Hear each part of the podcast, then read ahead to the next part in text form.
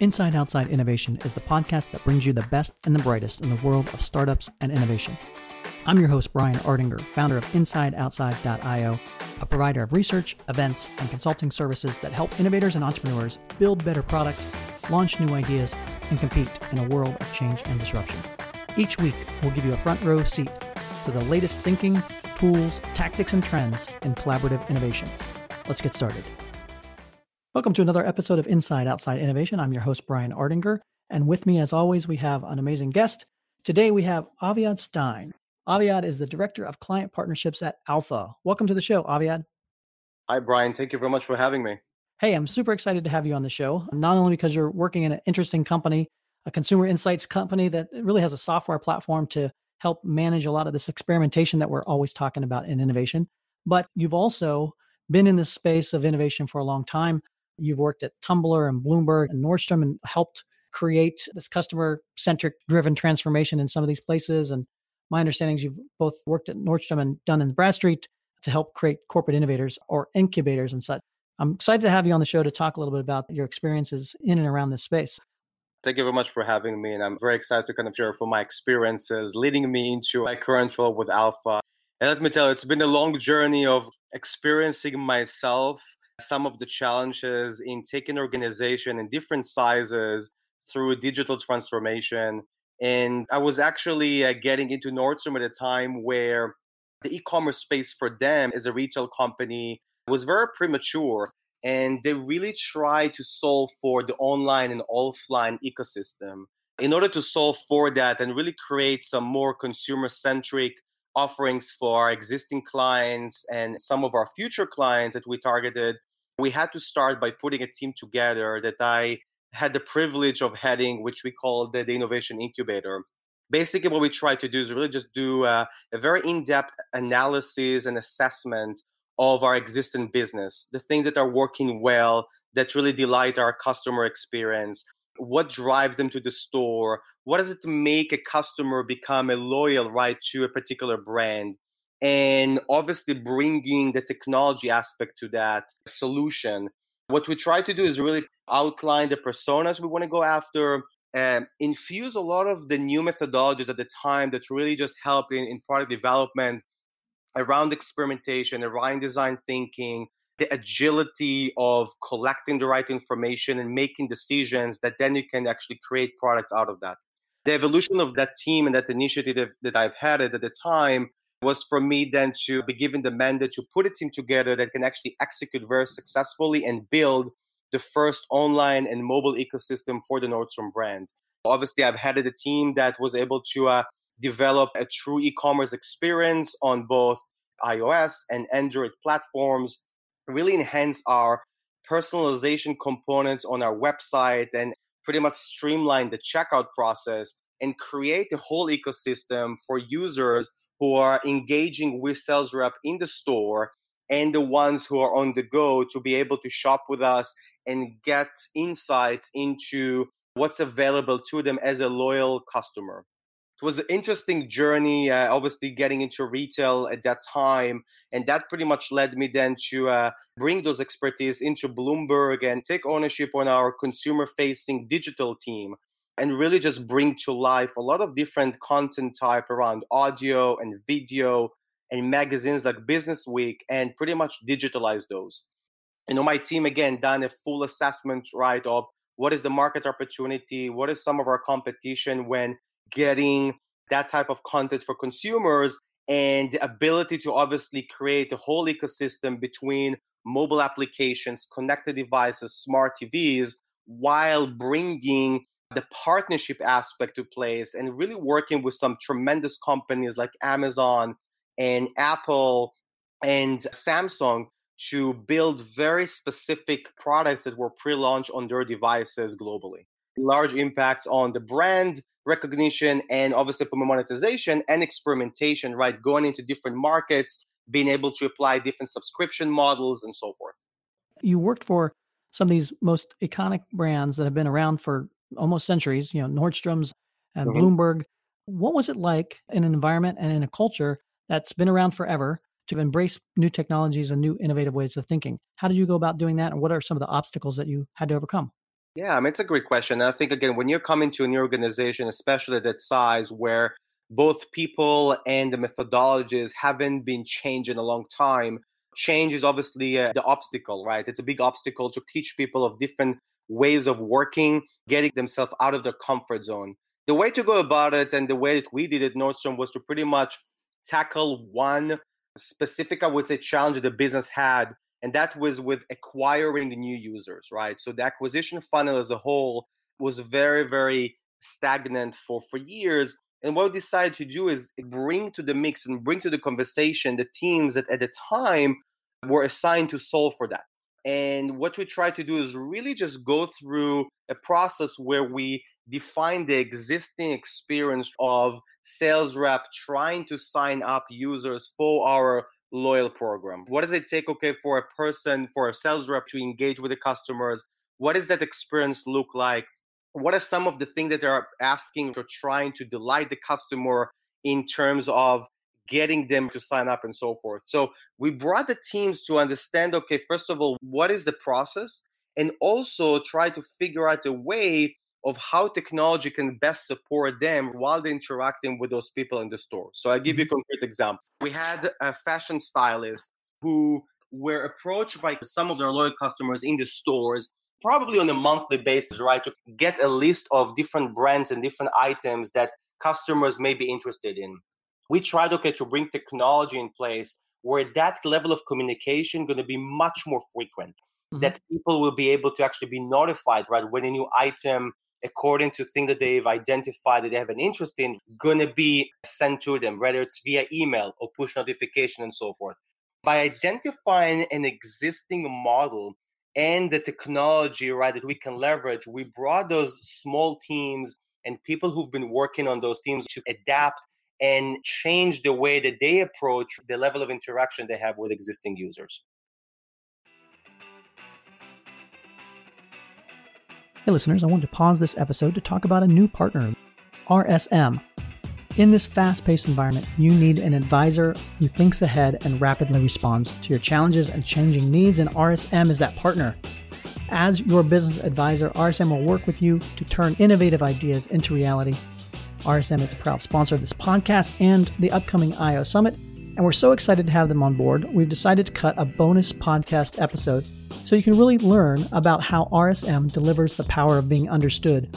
Check it out or go to rsmus.com slash io.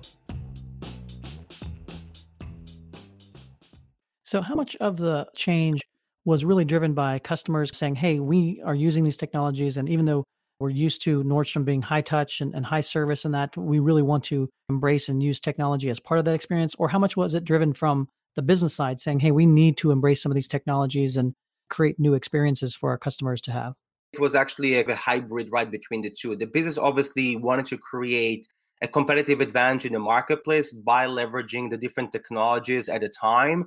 But in order to solve for that, we were pushing the incubator and myself, we push to get as much as customer feedback as possible. So we actually will be able to mitigate the risk of building something that will not add that value for our end customer. We went through a process of collecting that information through customer interviews. We brought some of our loyal customers to our store and we interviewed them. We've run a lot of surveys. We've created some functional mockups and put it in front of users just to collect this really basic information about how they view that experience and if that can make a change for them. And then we took it back to leadership and try to quantify the business opportunity right of creating those type of experiences versus for example just modifying the way that we are monetizing on our existing products in the store. Mm-hmm. and how for example we go about creating value around our anniversary sale which was a big big thing for some of loyal customers so again to answer your question it was obviously a very thoughtful process, right, of collecting the most significant information from our customer and then bring that business case and business opportunities to our leadership so they can pretty much have a sign off on that. So let's fast forward a little bit. So now you're at a company called Alpha. It's a fairly new startup company that's got a software platform that allows companies like Nordstrom and some of the biggest Fortune 500 companies out there that are using this platform. Talk a little bit about Alpha and what it does and how it can actually enhance these innovation efforts? Within the last, I would say, decade, maybe even more, the whole notion of product management became a focal point, right, within organizations. And another term that was really exciting to a lot of leaders and stakeholders was digital transformation. Alpha was born pretty much to arm product managers to begin with with the right tools so they will be able to forecast and project what is the right type of product or feature or functionality that the business should even focus on based on that customer feedback, right? And the target audience that the business is so focused on. Alpha was pretty much born out of the necessity, right, to give those product managers, later on marketers and researchers, with the most relevant, substantial insights at speed and scale. So the platform pretty much enable every person within an organization to run an experiment based on an hypothesis or an assumption that they have about existing product or even an idea that they have mm-hmm. and try okay to expose it to their target audience and get that directional input in terms of what is the customer sentiment what is the market opportunity? How do people will perceive okay an enhancement to the product? Would that enable them to use those products even more often and so forth? To your point we're working with about third of the fortune 100 companies in the marketplace today and pretty much each and one of them has the goal of digitalizing their portfolio. And when we looked into the market opportunity it was very clear to us that out of about 1.3 trillion dollars that's going to be spent in 2020 on experimentation and digital transformation, about 900 billion dollars of that going to go to waste because those are not even targeted to be validated. Right. So obviously there is a clear need, right, to pretty much embed what we call the test and learn culture and methodology within organizations, and so that they will be able to take those hypotheses, validate them, get this directional insights, communicate it to stakeholders within organization, and by default both reduce the risk of doing something with no substance and value to the user but also create an environment where biasism between one stakeholder and another okay is cease to exist. So we obviously look at alpha more as a collaboration tool that is enabling teams right to move much faster based on concrete and substantial input from the target audiences and that's a big deal that idea of speed Think about your ability to run multiple experiments over a course of time versus the old way of marketers where they have to spend three or four weeks finding a customer segment and then doing focus groups and then maybe doing something post that. And that feedback loop is much longer than with today's technology tools that allow you to run more experiments more often and get that feedback quicker and quicker. You know, that methodology of moving fast is pretty much second nature right to startups. We are trying to obviously build the same type of methodology and framework within large organizations where speed is not something that they are really focused on. And you know we're going into large organizations with smaller teams who might have different ideas of how to develop a product and we build that knowledge within. And by building that knowledge okay we're pretty much arming them with the tools to run as fast as a startup is and put them in real competition, right, with smaller companies and smaller teams who, on paper at least, okay, are able to move much faster than they are. Right. So you've been in space a long time. What are some of the biggest mistakes that you see product people make, specifically around experimentation and the research phase of things? Probably the number one mistake that the product managers are doing is not being able to actionize on relevant data. So data is becoming such a commoditized space right now. But differentiating factor between a good product manager to, I would say, a great product manager is that they're able to articulate exactly what the business goal is and the objective and go very tactically and validate those type of assumptions as a subset of that really just being able to actionize right and put a concrete plan where you can measure the success of what you've been validating. And so I think that the biggest challenge today that we're seeing within product management is that product manager, the role itself shifted from a visionary role to execution role. When you're moving from a more visionary to executional, you need to be armed with the right tools, right, to execute successfully. And obviously, okay, Alpha as a platform, as a methodology, is enabling product managers okay to do the job and to do the role that they're assigned with much greater success.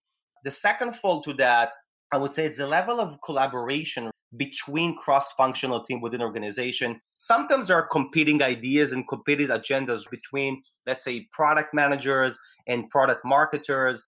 A tool like Alpha or a methodology that Alpha is trying to really build is bringing those two teams together, right? To be aligned, to have that level of transparency. And I think that's what can help product manager become much more successful in the way that they execute against the business goals.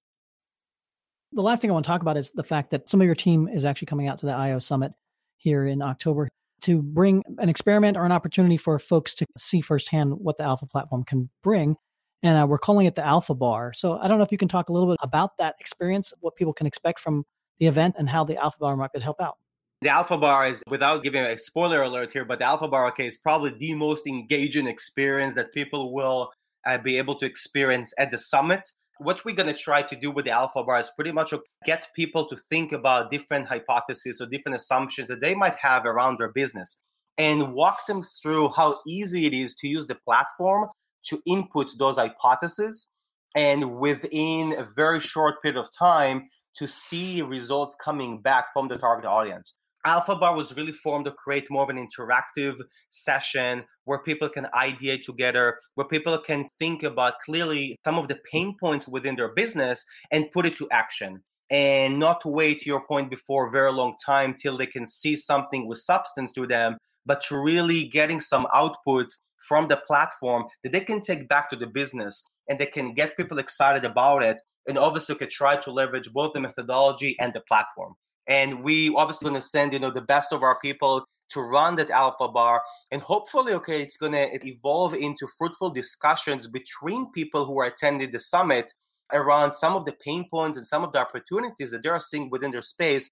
So again it's going to pretty much enable people to collaborate right outside of their comfort zone as well i'm so excited to have you guys out here for that if people want to find out more about alpha or yourself in the interim what's the best way to do that go to alphahq.com. Uh, that's our website where you can actually request a demo and see how it works and pretty much get a sense for what the bread and butter of the platform is.